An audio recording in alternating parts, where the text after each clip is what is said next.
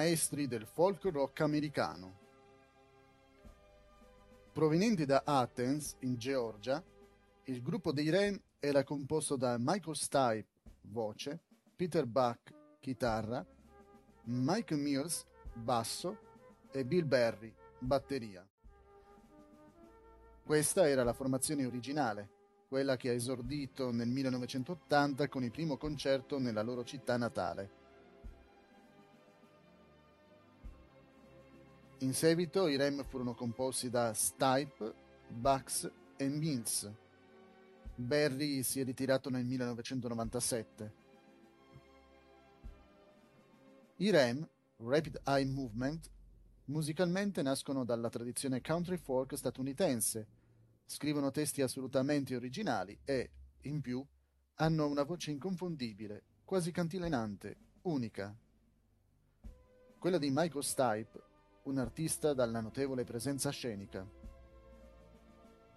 Il primo singolo, con il quale già riscuotono un certo successo, si intitola Radio Free Europe, cui segue, a breve distanza di tempo, il mini album Chronic Town 1982.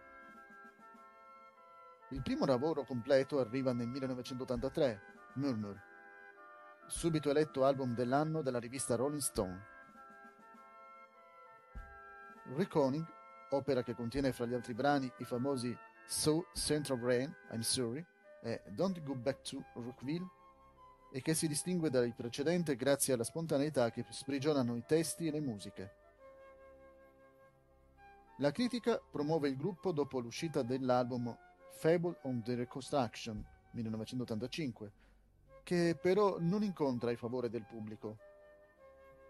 Cosciente dello scarso successo, lo stesso Buck, qualche tempo dopo, a proposito di Fable of the Reconstruction, dirà Se dovessimo registrare nuovamente quelle canzoni, lo faremmo in modo molto diverso. Il successo comunque non tarda ad arrivare e coincide con il momento in cui i Rem mettono in mostra il loro aspetto più politico in Life's Rich Pageant 1986. Soggetti delle canzoni diventano la mancanza di moralità del modello statunitense, l'emarginazione, le questioni sociali più scottanti.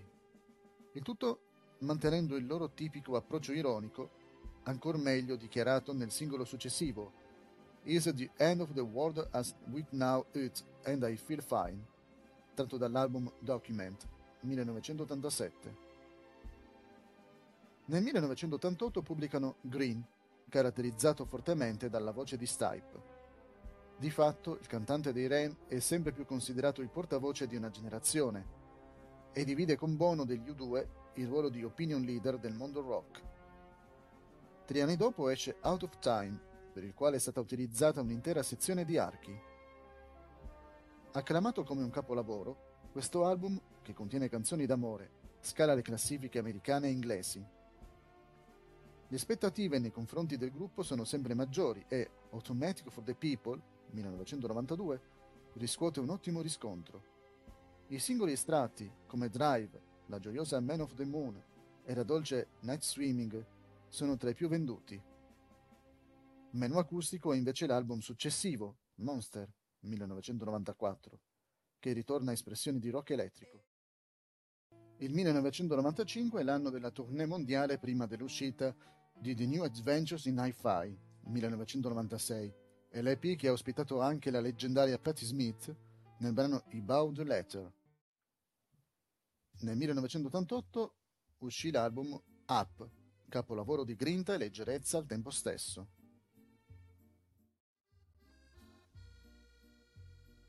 I REM, ha spiegato in un'intervista a Michael Stipe, nascono dall'unione di persone molto diverse e creative, che mescolano i propri desideri finché non prendono un'unica forma. Soltanto in quel caso ciò che viene fuori sarà dei REM. Il rapporto personale è quindi molto importante, così come il rispetto che ognuno di noi ha per le idee e le visioni degli altri. Dopo l'album sperimentale elettronico Up del 1998, che non ebbe un grande successo commerciale, Reveal del 2001 fu definito un ritorno consapevole al loro suono classico, che ricevette un plauso generale. Nel 2007 La band fu inserita nella Rock and Roll Hall of Fame nel suo primo anno di leggibilità e Barry si riunì alla band in occasione della cerimonia. Inoltre registrò con la band una cover di Nine Drain di John Lennon per la compilation Instant Karma di Amnesty International Campaign to Save Darfur a beneficio della campagna di Amnesty International legata al conflitto in Darfur. Alla ricerca di un cambiamento di sound dopo la tiepida accoglienza per Around the Sun nel 2004, la band ha collaborato con il produttore Jack Niffin nei loro ultimi due album in studio, il ben accolto Accelerated 2008 e Collapse Into Now, così come i loro primi album dal vivo dopo decenni di tour. I Rem si sono sciolti amichevolmente nel settembre 2011.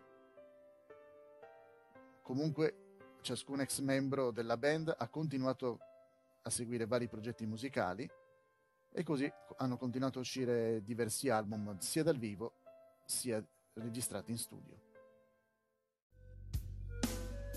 Un repertorio vastissimo, raffinato, in un'intervista rilasciata un settimanale dopo il suo debutto sanremese nel 1978, non ancora diciottenne, Anna Oxa dichiarò Vedrete fra dieci anni cosa vi combina questa Anna Oxa. Di anni ne sono passati parecchi e di cose la cantante barese ne ha fatte senza dubbio tantissime. Il suo vero nome è Anna Ojan, di origine albanese ultima di otto fratelli. I suoi esordi davanti al pubblico risalgono al piano bar e, a soli 15 anni, incide il primo disco, Fiorellin del Prato, per una piccola etichetta barese. I suoi miti sono Arita Franklin, Stevie Wonder, Mina, Lucio Dalla e Claudio Baglioni.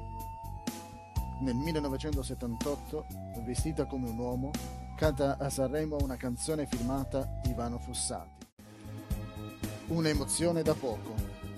Secondo posto, riscuotendo successo grazie alla voce personalissima e alla grinta.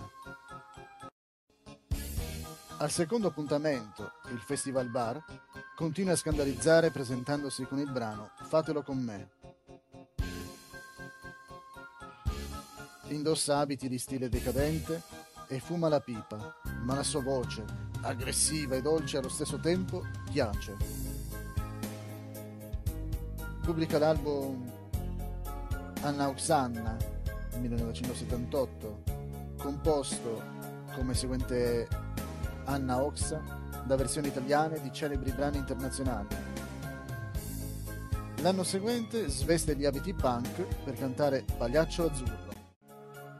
Il 1980 è l'anno del suo matrimonio e del suo Q-Disc Controllo Totale,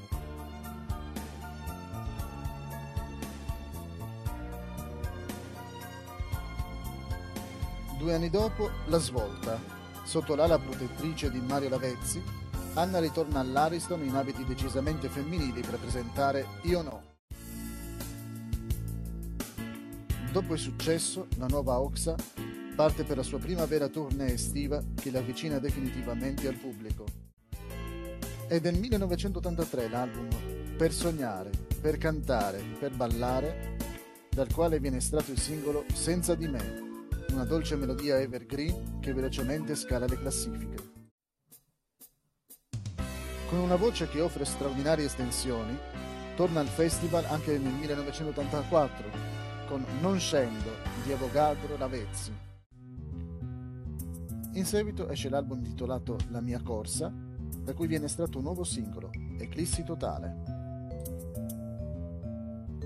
In tournée registra Il tutto esaurito, ed è di nuovo Sanremo nel 1985 con A lei di Roberto Vecchioni. A ruota pubblica l'album Oxa, un disco vicino al clima dei cantautori grazie ai testi dedicati ai poetici del professore. Finalmente il quinto festival, quello della consacrazione. È il 1986 e la canzone si intitola È tutto un attimo, un testo autobiografico coinvolgente, quasi lirico, sull'onda del successo, esce l'album con il titolo del brano, un disco che resta in classifica per parecchi mesi.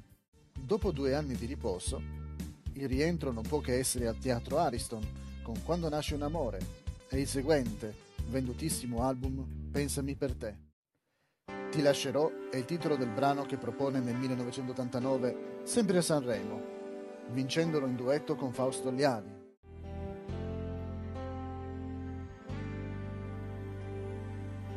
Sviluppa poi una nuova collaborazione con i New Trolls per produrre quello che alcuni definiscono il suo lavoro più bello, Tutti i brividi del mondo. Nel 1990 si ripresenta sul palco con Donna con te.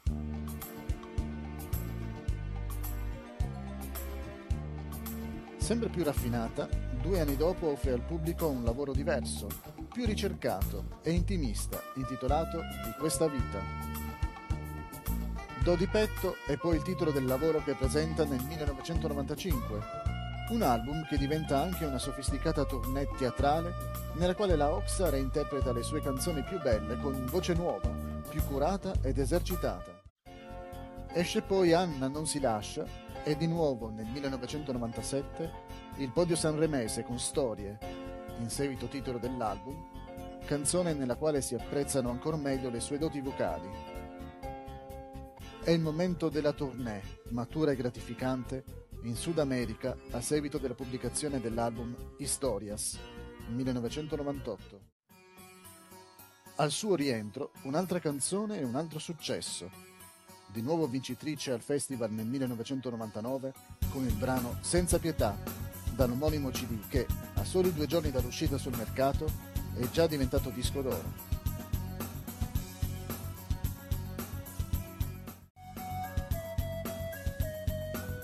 Anna Oxa ha dichiarato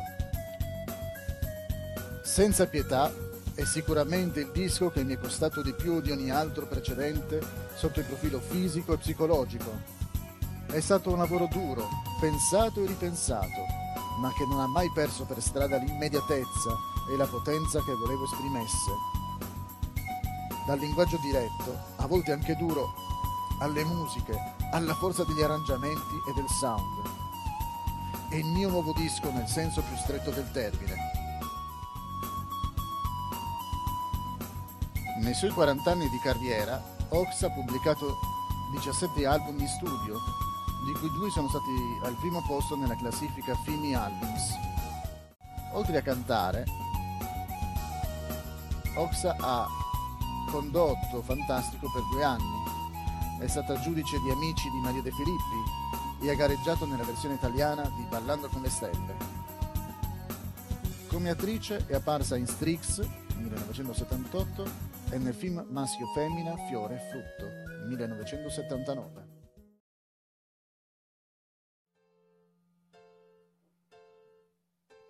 Splendida interprete e abile compositrice. Mariah Carey è nata e cresciuta a New York la madre, ex cantante lirica, era insegnante di canto ed è per questo che Mariah comincia ben presto a cantare e a scrivere canzoni. Subito dopo aver conseguito il diploma di liceo, inizia la sua folgorante carriera artistica, che la porta in soli sette anni a essere riconosciuta come una delle più popolari e stimate interpreti e compositrici degli anni 90. A testimoniarlo bastano gli oltre 80 milioni di dischi venduti in tutto il mondo. Il suo più grande successo risale al 1990 ed è intitolato Mariah Carey. Due anni dopo escono Emotions e MTV Unplugged, un concerto acustico tratto dalla partecipazione dell'artista MTV. È un successo di critica e di pubblico anche grazie al fatto che in quest'ultimo album Mariah interpreta magistralmente I Beat You dei Jackson 5. Una canzone che, fra l'altro, le permette di ottenere due nomination ai Grammy Awards. Coproduttrice e coautrice, Mariah lo diventa nel 1993 con la pubblicazione del disco Music Box. Realizzato in collaborazione con Walter Afanasieff, Robert Sivigny e David Cole, già sui partner nel primo lavoro discografico, Music Box rappresenta un viaggio personale, stimolanti a livello musicale nel mondo dell'artista. Passa un anno e Mariah propone Merry Christmas, cui segue nel 1995 l'album Daydream, al quale collaborano artisti illustri del calibro di Boyz II Men per il brano One Sweet Day e Babyface, Melt Away.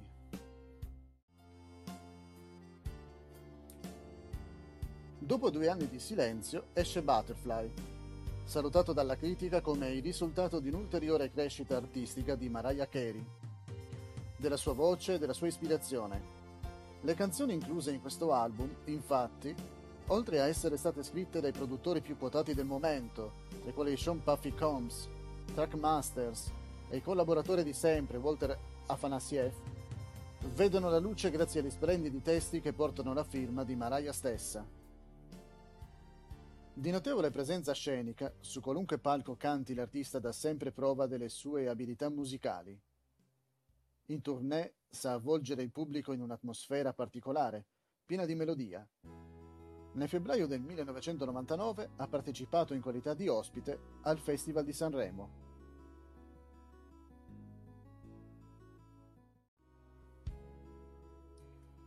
Con tutti quei premi Nobel, ha dichiarato Mariah Carey a proposito della sua apparizione a Sanremo 1999, sarà una serata molto cool. Sacra e profana, ingessata e trasgressiva insieme. Un tipo di show a cui noi americani non siamo abituati. Purtroppo noi americani non veniamo abbastanza in contatto con i vostri artisti e generi musicali, a causa dello scoglio linguistico, però io mi sento privilegiata per aver conosciuto la musica di un genio come Bocelli assai prima di tutti i miei connazionali. Nel 2001, dopo 11 anni consecutivi, nei quali i suoi singoli hanno sempre raggiunto il primo posto negli Stati Uniti, Carey lasciò la Colombia e firmò un contratto discografico da 100 milioni di dollari con la Virgin Records. Dopo il suo crollo fisico ed emotivo molto pubblicizzato e fallimento del suo film Glitter del 2001 e della sua colonna sonora, la Virgin acquistò il suo contratto per 28 milioni di dollari e l'anno successivo firmò con l'Island Records. Dopo alcuni anni di insuccesso, Carey tornò con The Emancipation from Mimi 2005, che è diventato l'album più venduto negli Stati Uniti è il secondo album più venduto al mondo del 2005.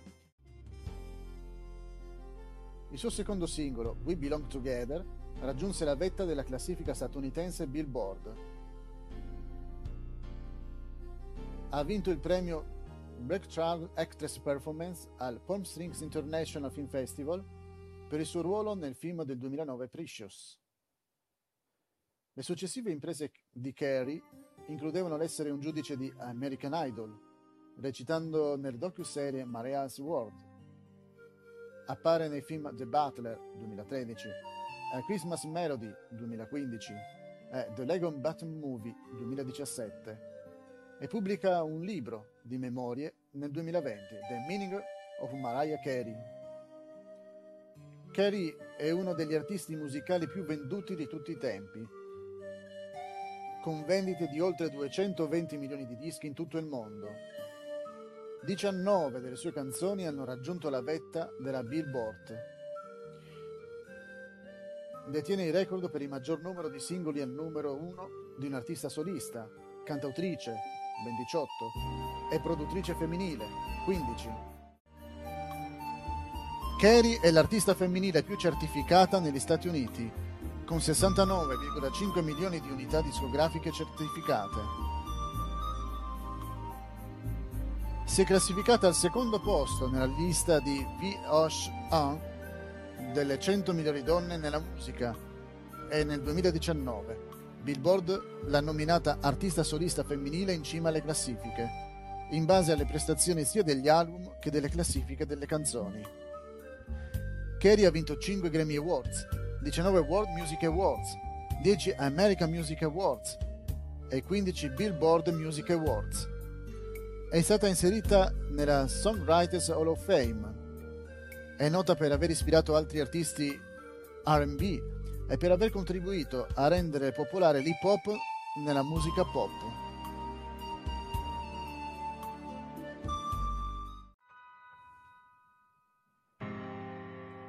Un artista maturo e innovativo.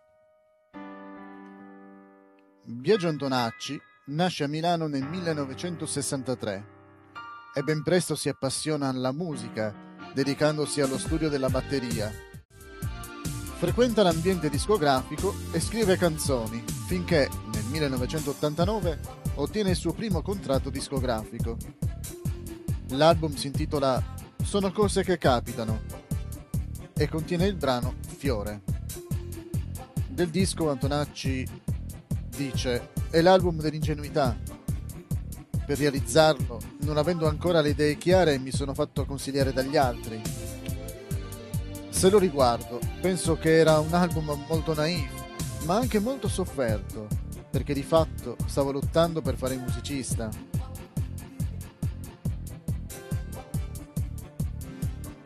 Il secondo appuntamento in sala di incisione è con Adagio Piaggio, 1991, un disco più maturo del precedente, ma non ancora soddisfacente per il giovane autore.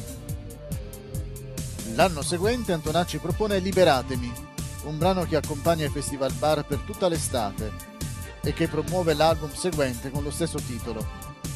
Il disco ottiene il successo sperato, vende 150.000 copie e decreta la notorietà dell'artista nella scena pop italiana. Nel 1993 torna a cantare davanti al grande pubblico del Festival di Sanremo con il brano non so più a chi credere e con una lunga tournée in giro per l'Italia. L'album Biagio Antonacci esce l'anno seguente, vende 300.000 copie. Di questo lavoro Biagio dice è un album come precedente dal punto di vista concettuale, ma che finisce per fare un passo avanti. Biagio Antonacci ha visto molti provini finire direttamente sul disco a sottolineare il fatto che sapevamo cosa fare sin da subito. È l'album della conferma, ma amplificata. Seguono un nuovo tour e un nuovo disco, Il Mucchio, 1996, che privilegia sonorità e ambientazioni rock, realizzato con personaggi di spicco come Mel Gaynor, batterista dei Simple Minds, e Luca Carboni, coautore del brano Happy Family. Antonacci è autore, interprete e anche produttore, assieme a Fabio Coppini. Tant'è che dice: Sento che il mucchio è il primo disco del quale sono quasi totalmente responsabile. Una volta raggiunta la piena maturità, infine, Biagio Antonacci si richiude in sala di registrazione per dare vita alla sua nuova fatica. Mi fai stare bene. 1998. Questo disco, definito un autoritratto dell'artista, è stato curato interamente dall'autore, persino la copertina. Innovativo, fa convivere arrangiamenti semplici e funzionali con inclinazioni rock, momenti pop, ballad e di altri riferimenti musicali. È nuovo perché nasce da parole scritte come fossero poesie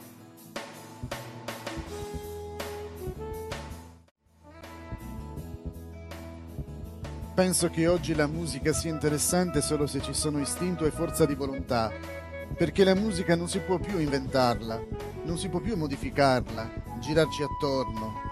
La gente ha tanto bisogno di istinto e infatti le cose che funzionano sono quelle che privilegiano quell'aspetto. L'artista può considerarsi vero solo se riesce a comunicarle al pubblico. Queste sono parole di Biagio Antonacci,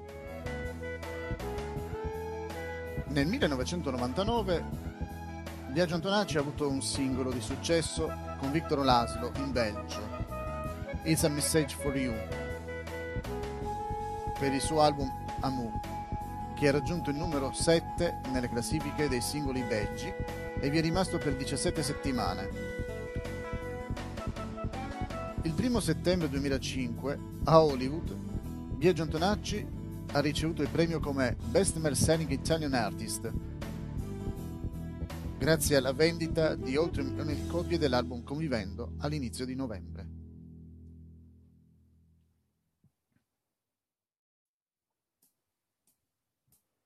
Tra rock e blues, la classe di un maestro della chitarra. Nativo del Surrey, Eric Clapton si è distinto nei primi anni 60, non ancora ventenne, come chitarrista in una serie di formazioni quali Roosters, accompagnato da Paul e Brian Jones, gli Yardbirds e i Blues Breakers di John Mayall. Con questi ultimi pubblica Blues Breakers, 1966, ormai un classico del blues. Sono gli anni in cui viene soprannominato Slow Hand, il mano lenta. Nel 1966 fonda i Cream con Jack Bruce e Ginger Baker, con l'idea di portare il blues oltre i propri limiti, di dargli forza e attualità con l'elettrificazione degli strumenti e raccogliendo stimoli dalla nuova moda psichedelica. Tre gli album di successo Fresh Cream 1966, Disraeli Gears 1967 e il doppio Wheels of Fire 1968. Ma poi il gruppo si scioglie. Clapton è già famoso e con Steve Winwood fonda un'altra band, i Blind Fate. Il risultato di questo connubio è un solo disco, Blind Fate 1969.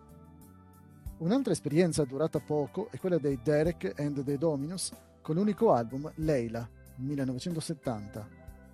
Clapton abbandona le case discografiche finché, aiutato dall'amico Peter Townshend, inizia una seconda carriera da solista, modulando in altro modo i toni blues, aprendosi ai gusti musicali più moderni e spingendosi verso nuovi equilibri.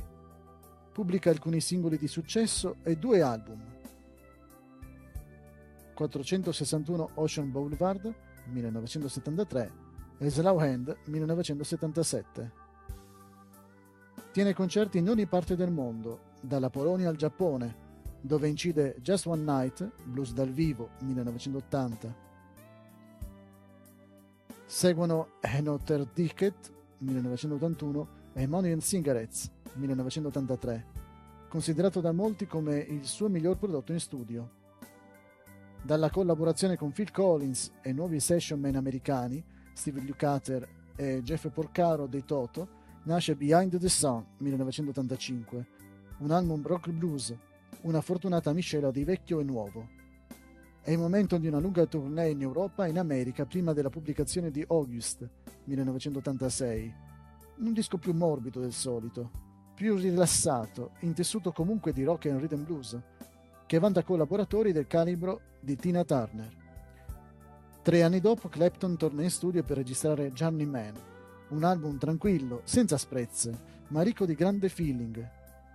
Partner quali George Harrison, Phil Collins, Chaka Khan e Robert Cray affiancano l'impeccabile mano lenta in pezzi vincenti come Pretending, Running on Fat e Hot Love. Clapton è ormai un artista più che affermato. Pubblica il doppio live 24 Nights 1991, anche se successo vero arriva con il disco Unplugged 1992, un'opera con cui Clapton esalta il suo repertorio rendendolo nuovo ed emozionante. E questo è il disco vincitore di 6 Grammy Awards che ha venduto 14 milioni di copie in tutto il mondo. Altri lavori dell'artista sono From the Cradle 1995, un album registrato senza sovraincisioni che contiene soltanto brani blues, e poi The Pilgrim che riporta echi e suoni di altre culture.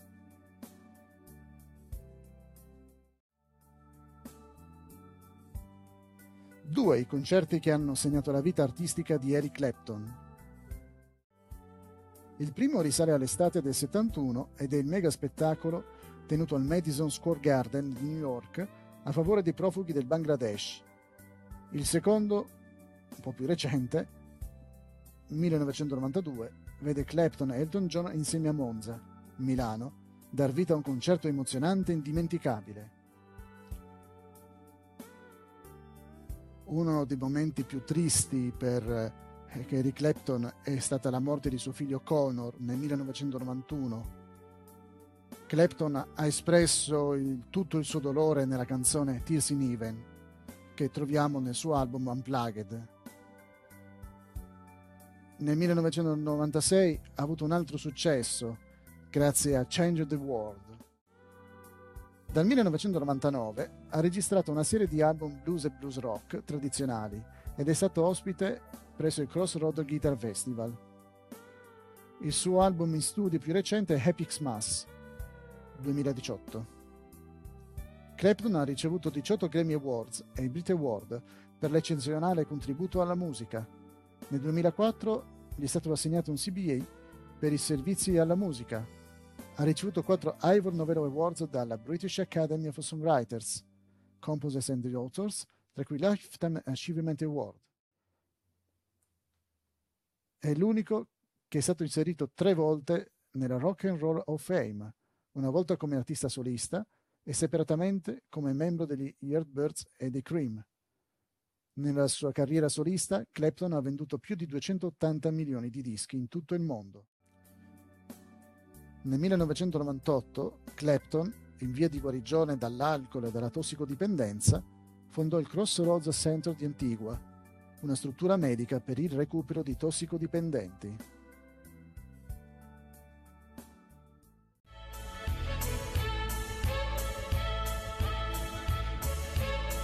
Il professore Cantastorie. Milanese, Roberto Vecchioni nasce nel 1943. Sposato, ha quattro figli.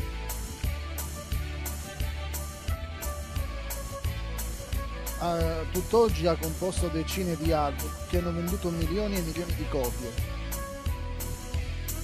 Cantautore e professore, inizia a insegnare nei licei classici e, insieme, comincia a cantare in piccoli locali e a scrivere canzoni per altri cantanti affermati tra cui Ornella Vanoni, Mina, Gigliola Cinquetti. Incide il suo primo disco nel 1971, Parabola, cui segue Saldi di fine stagione. Due anni dopo, il debutto a Sanremo. La canzone è L'uomo che si gioca il cielo ad Adi. Ottavo posto in classifica, che serve a farlo conoscere dal grande pubblico, il brano dà il titolo all'album che pubblica nel 1973, qualche mese prima di Il Re non si diverte.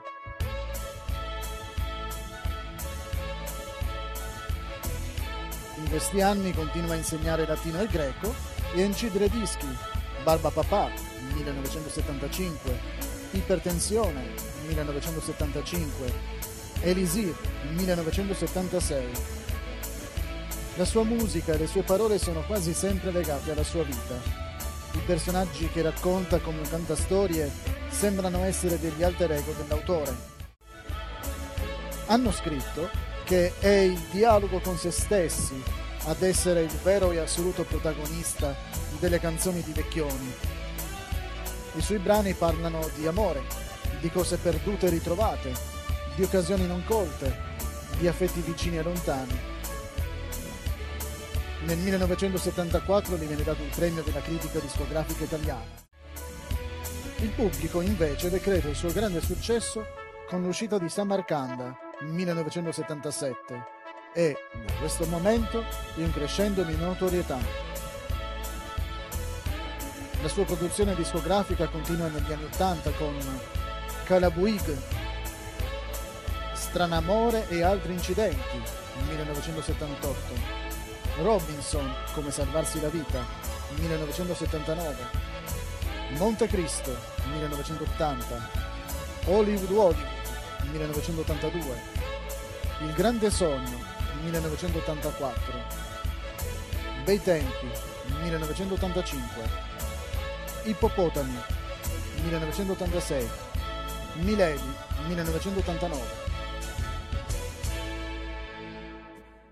Nel 1983 vince il premio Tenco. Il linguaggio usato dal cantautore continua a essere quello di sempre, ironico e favolistico, ma soprattutto autobiografico. I miti diventano i soggetti, così come le leggende e le verità della storia. E questo è il momento di Per amore mio, 1991, Camper, 1992, Blue Moon, 1993 e Il cielo capovolto 1995. Sogna e ricorda il cantautore quando scrive le sue nuove canzoni che danno vita ad album pieni di delicatezza come El bandolero stanco 1997 e Studio Collection 1998. E il sogno, quale conquista e non semplice evasione, è anche l'argomento del, della fatica di Vecchioni del 1999. Sogna, ragazzo, sogna. Dolcezza, ironia e speranza, ancora una volta insieme per comporre un disco davvero delicato, fatto di melodie variabili e raffinate.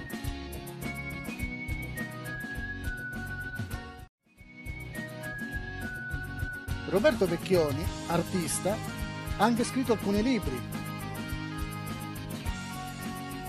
Il grande sogno, raccolta di racconti e poesie pubblicato nel 1983, e Viaggi del tempo immobile, raccolta di 10 racconti, 1996. Mentre portava avanti la sua carriera di successo come rinomato cantautore negli anni 80 e 90, Vecchioni ha trascorso diverso tempo anche a scrivere. La sua prosa comprende la raccolta Viaggi nel tempo immobile, 1996, e i romanzi Le parole non portano le cicogne, 2000, e Il libraio di Serinunte. Ha anche tenuto conferenze sulla storia del cantautorato italiano in un tour della durata di due anni e ha partecipato alla scrittura dell'enciclopedia Treccani sul cantautore italiano. Fra i suoi migliori lavori più recenti ricordiamo Sogna, ragazzo Sogna del 1999 e Il lanciatore di coltelli del 2002. Il 19 febbraio 2011 vinse il 61 Festival di Sanremo e il premio della critica Mia Martini con il brano Chiamami ancora amore.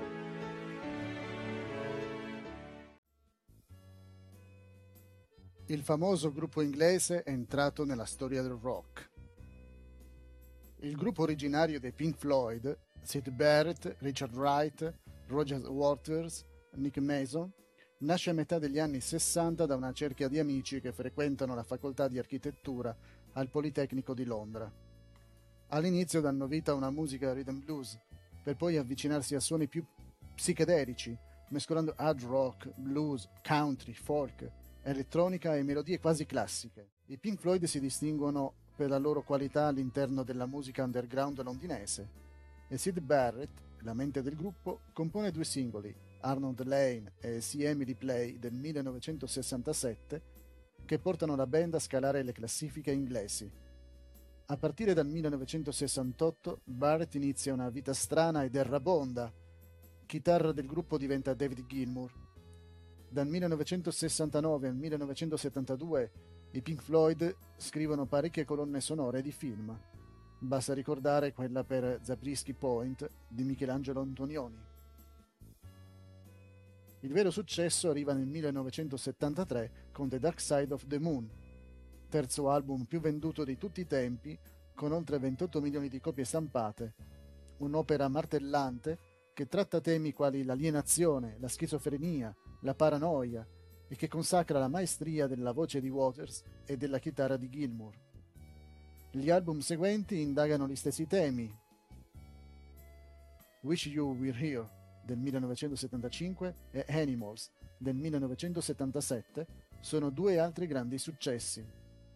Il 1979 è l'anno di The Wall, in testa alla classifica americana per 15 settimane, che contiene il brano nichilistico Another Break in the Wall. Il World Tour del 1981 segna, dopo solo tre date, l'interruzione del rapporto con il gruppo da parte di Roger Waters, in contrasto con gli altri componenti. Rottura che diventa definitiva con l'album The Final Cut del 1983, che, fin dal titolo, si annuncia come l'ultima incisione, La ferita fatale. La fine della band, nella sua composizione originaria, è ormai segnata, con il 1984 i vari musicisti si disperdono in una serie di iniziative solistiche.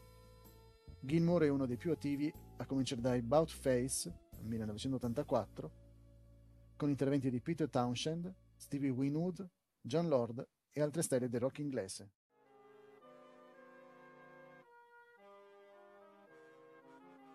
Richard Wright lavora con Dave Harris dei Fashion per la pubblicazione di Identity 1984.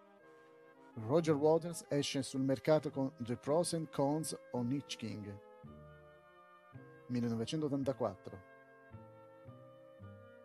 Per gran parte dell'estate 1984 le band di Gilmour e di Waters si incrociano in tournée, dividendo i fan su quale debba essere considerata la vera musica erede dei Pink Floyd. Nel 1985 Gilmour appare al Live Aid come membro del gruppo di Brian Ferry, mentre Mason fa coppia con Eric Fenn dei 10cc per l'album Profiles. Waters pubblica Radio Chaos, un disco strutturato come un radio show. Tutti i progetti solistici però non si avvicinano neanche lontanamente ai trionfi del passato dei Pink Floyd, è dunque inevitabile che Gilmour, Wright e Mason meditino di rinfrescare la vecchia sigla. Nel 1987 Gilmour e Mason, con l'appoggio esterno di Wright, pubblicano A Momentary Lapse of Reason, caratterizzato da una grande pulizia sonora ed atmosfere maestose, oniriche. Il doppio live Delicate Sound of Thunder testimonia il successo delle tournée del gruppo nel 1988-89, con il famoso concerto di Venezia, durante le quali presentano il loro repertorio vecchio e nuovo.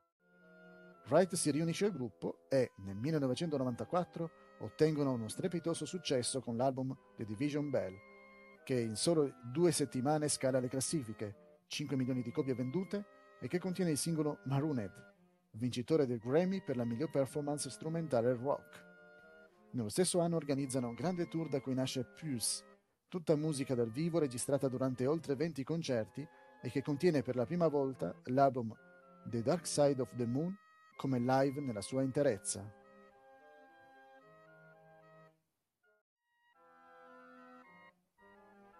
La tournée del 1994 è stata un vero successo. Oltre 150 concerti scagliati nei più remoti angoli del mondo e un incasso di oltre 300 milioni di dollari. La spettacolare scenografia e le luci sono state curate da Mark Brickman, un ex fan dei Pink Floyd che ha iniziato a lavorare con loro dal tour di The Wall del 1980. Nel 2005 tutti, tranne Barrett, si sono riuniti per una performance unica all'evento di sensibilizzazione globale Live 8. Barrett è morto nel 2006 e Wright nel 2008. L'ultimo album in studio dei Pink Floyd, The Endless River, 2014, era basato su materiale inedito delle sessioni di registrazione dei Division Bell. Nel 2022 Gilmour e Mason hanno riformato i Pink Floyd per pubblicare la canzone Hey Hey Rise Up in segno di protesta contro la guerra russo-ucraina. Nel 2013 i Pink Floyd avevano venduto più di 250 milioni di dischi in tutto il mondo. Così si possono definire uno degli artisti musicali o dei gruppi musicali più venduti di tutti i tempi. Wish You Were Here, The Dark Side of the Moon e The Wall sono fra gli album più venduti di tutti i tempi. In particolare gli ultimi due sono stati inseriti nella Grammy Hall of Fame. Quattro degli album della band raggiunsero la vetta della Billboard 200 degli Stati Uniti e cinque dei loro album raggiunsero la vetta della UK Album Chart.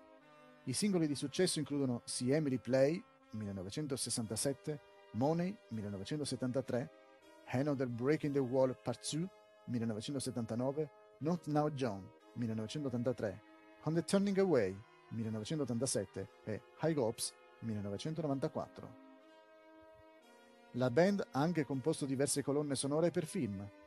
Sono stati inseriti nella Rock and Roll of Fame degli Stati Uniti nel 1996 e nella UK Music Hall of Fame nel 2005. Nel 2008 il re Carlo Gustavo XVI di Svezia ha conferito ai Pink Floyd il Polar Music Prize per il loro contributo alla musica moderna.